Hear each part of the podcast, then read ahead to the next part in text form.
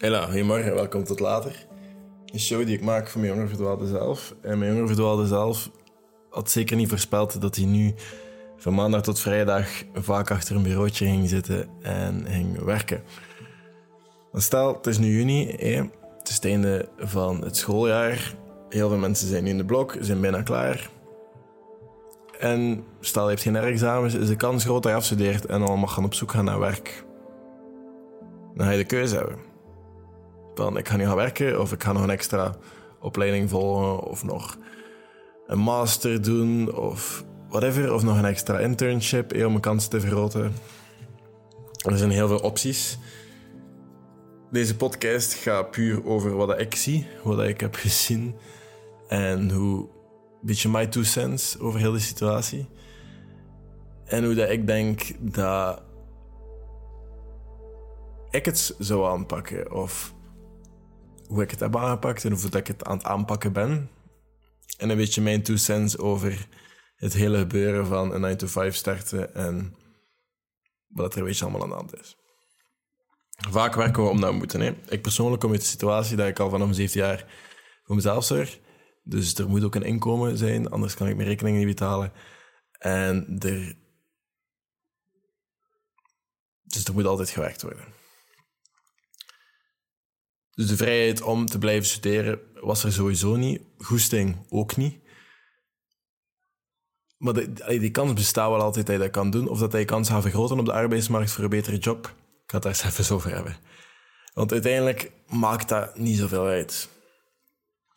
9 to 5 job, heel veel mensen, het wordt echt zelf, je werkt gewoon van 9 uur s ochtends tot 5 uur s avonds op kantoor.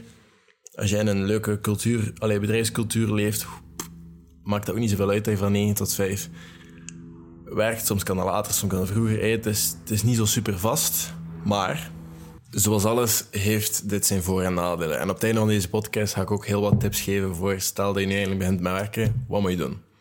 Het is heel simpel. Maar voordelen zijn, je hebt een vast inkomen. Je weet wat er binnenkomt, je kan gaan budgetteren, je weet iedere maand wat je kan spenderen, wat je niet kan spenderen. En je hebt vast. En je hebt ook wat structuur. Hè? Je weet wanneer je op je kantoor moet zijn. En neemt het niet per se allemaal mee naar huis. Dus heeft dat voordelen. En dat geeft ook wel wat ruimte om daarnaast te werken aan heel wat andere projecten. Want dat vast inkomen heeft ook zijn nadeel. Bij 9 to 5, dat heeft een plafond. Hè? Zeker eerste job. Ik het daar ook even over hebben. Focus niet te veel op geld. Maar dat heeft een plafond. Hè? En voor opslagvragen en zo, zeker in het begin, get over it, dat gaat niet lukken.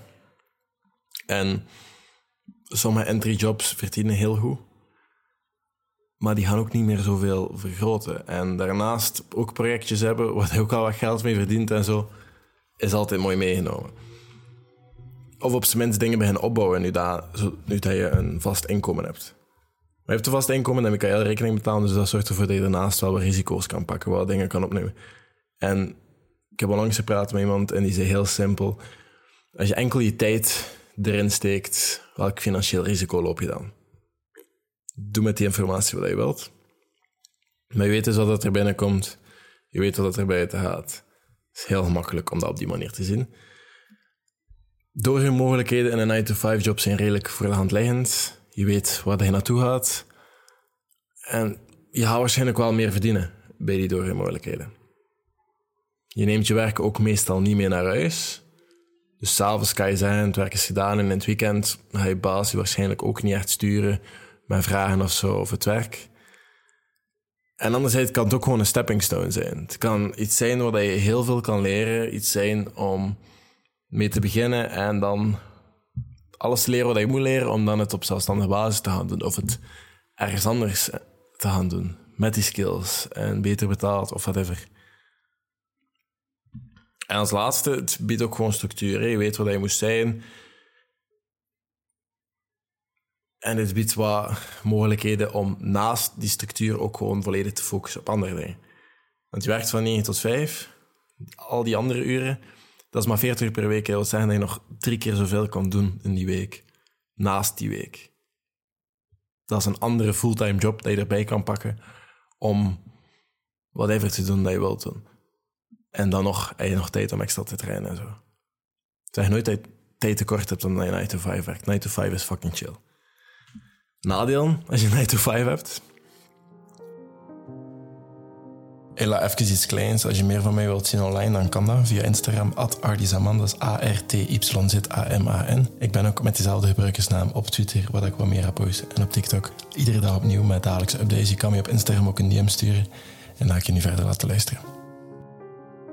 Je werkt nog altijd voor iemand anders. In het begin is dat ik oké.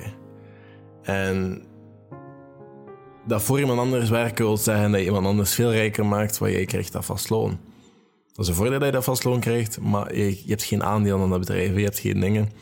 Je maakt iemand anders rijker, hoe harder dat je werkt. Maar dat is niet zo erg. Een ander nadeel is, je moet je baas vragen of dat oké is om een dag verlof te nemen. Zoveel vrijheid heb je niet. En in mijn toekomst wil ik wel heel veel meer vrijheid. Maar again, voor mij is dit nu wel een heel slimme oplossing. En als ik tips zou moeten geven aan mensen die nu zouden beginnen werken.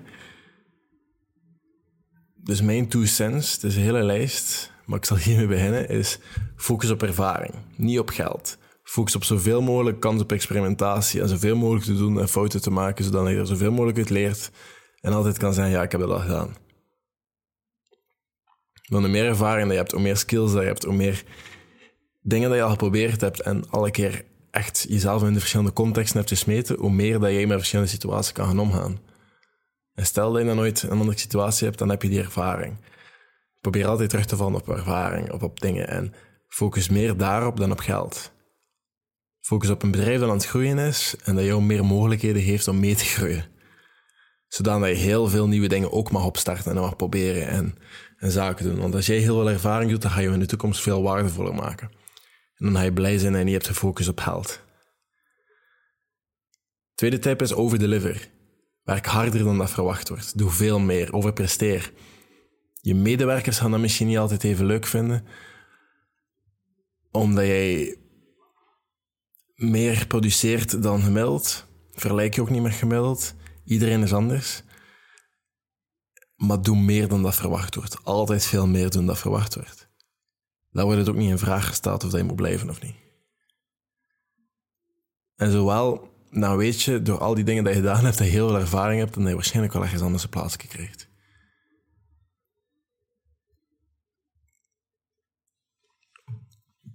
En ja, anderzijds is, ook al is het een beginnersjob, ook al is het een side jobje, wees zeker dat, wat voor job dat ook is, dat je op een bepaalde manier wel voldoening heeft. Dat je er iets uit haalt, dat je weet waarom dat je het doet.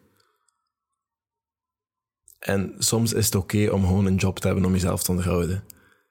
Soms is het oké om gewoon een job te hebben om je rekening te betalen. En zodanig dat je ernaast kan doen wat je graag doet. In mijn opinie is dat zeker oké. En dat omdat ik weet dat dat ervoor kan zorgen dat je uiteindelijk veel meer kan doen wat je graag doet. En dan beslis je zelf wel nog of hoe dat je geld verdient later en zo. Maar ik denk, long term gelukkig zijn en ervaringen doen en leren en zo, is altijd de go-to. Twee is, vergeet ook niet, niemand, allez, niemand is beter dan jou en hij is ook niet beter dan niemand. We zijn gewoon allemaal verschillend en hij is zeker niet onvervangbaar. Maar verander ook niet voor iemand anders wat dat jij jij maakt. Je bent goed genoeg voor wie bent. Maar stel, je wilt gelukkiger zijn in je werkomgeving, probeer deze. Is echt geloven dat je iets kan leren van iedereen waarmee je in contact komt. Want dat gaat jou, again, maar beter en beter maken. Als je er altijd vanuit gaat dat je iets kan leren van iedereen waarmee je in contact komt. Want it takes respect to give respect. Stel dat je een job hebt waar je andere je taken mag delibereren en zo en anderen mag werk geven en zo. Projecteer je eigen prestaties of je eigen verwachtingen niet op iemand anders. Leg je verwachtingen laag, geloof nog altijd in die andere personen, vertrouw ze en geef ze altijd het voordeel van de twijfel. En dat gaat voor heel veel meer positiviteit zorgen tijdens je werk. Maar vooral vragen durven stellen en niet bang zijn om je baas te vragen of wie dat ook jouw leidinggevende is van waarom ga je dat nog een keer uitleggen? Ik versta er niks van. Hoe vaker dat je dat gaat doen, hoe minder dat gaat nodig zijn in de toekomst om dat te doen. Wees ervan overtuigd dat iedere interactie dat je hebt gedurende de dag, met wie dan ook, je persoonlijke branding aan, aanraakt. Stel op mijn werk heb ik gesprek met iemand uit de VDAB die me enkel mijn complimentjes geeft. Wees er maar zeker van, whatever dat ik daarop reageer, bouwt mijn reputatie. Ieder gesprek dat je hebt, haal ervan uit, dat heeft een bepaalde impact. Dus wees vriendelijk, wees kalm en wees altijd curieus. Durf vragen waarom. Een andere is ook gewoon, niemand is jou iets verschuldigd. Hè? En niemand had het voor jou, dan doe het zelf en doe het goed. En een tip die ik je ook nog wil geven, die ik had van iemand anders, um, van een prof van mij, is... En dat was toevallig, want ik had hem misschien even vroegen dat was met mij. En ik had net een berichtje gekregen van, van een jobmogelijkheid die hoogstwaarschijnlijk veel beter in betaald zijn. En die, die prof zei tegen mij, Arno, het is, het is nooit een goed moment om van job te veranderen. Tenzij dat er een offer op je bureau voor je neus ligt en dan moet je nadenken of dat je het gaat nemen of niet. Ik heb toen gekozen om het niet te doen, puur door het feit dat ik weet wat je job inhoudt en ik weet dat ik daar niet het meeste ga leren wat ik wil leren. En wat ik nu zit, op dit moment meer ervaring ga krijgen. Maar stel, er komt een ander offer, hè, er komt joboffers komen. Als, je, als je die tips volgt wat ik nu heb gedaan, van werk harder dan dat er gevraagd wordt, presteer goed, leer, doe naast je werk ook wat je moet doen. Mensen gaan dat zien en mensen durven jou jobaanbiedingen geven. En relaties opbouwen is ook heel belangrijk. Probeer met mensen buiten jouw departement. Stel dat je in een, gebouw zit, probeer met die mensen ook te praten waarmee dat jij niet samenwerkt. Probeer relaties op te houden. Probeer te weten, hebben ze een vrouw, hebben ze kinderen, wat is zijn naam? Probeer gewoon basic human decency relaties op te bouwen met mensen. Want zoals ik zei, iedere interactie dat je hebt gedurende de dag met mensen, werkt op een of andere manier aan je reputatie. En stel dat er dan een jobaanbieding komt voor je neus liggen, dan is het toch je moment om te veranderen van job als je beslist om die te pakken. Moest je mij bijvoorbeeld een job willen aanbieden, er zijn heel veel plaatsen waar dat kan gebeuren. Hè. Dat is LinkedIn, dat is via mijn mail, dat is via whatever. En als ik dat dan zou krijgen, dan zou ik moeten nadenken over wat dat voor mij op dat moment belangrijk is. En op dit moment is ervaring heel belangrijk. En ik moet op een of andere manier ook al voldoening halen in mijn job.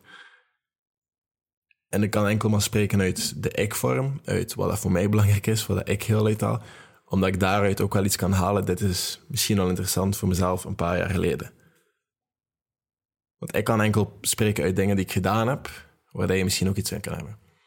Dus wat, hopelijk heb je er iets aan gehad. Als je er iets aan gehad hebt, deel dat met iemand anders. Stuur dat naar iemand anders door. En voor de rest, dankjewel om te luisteren.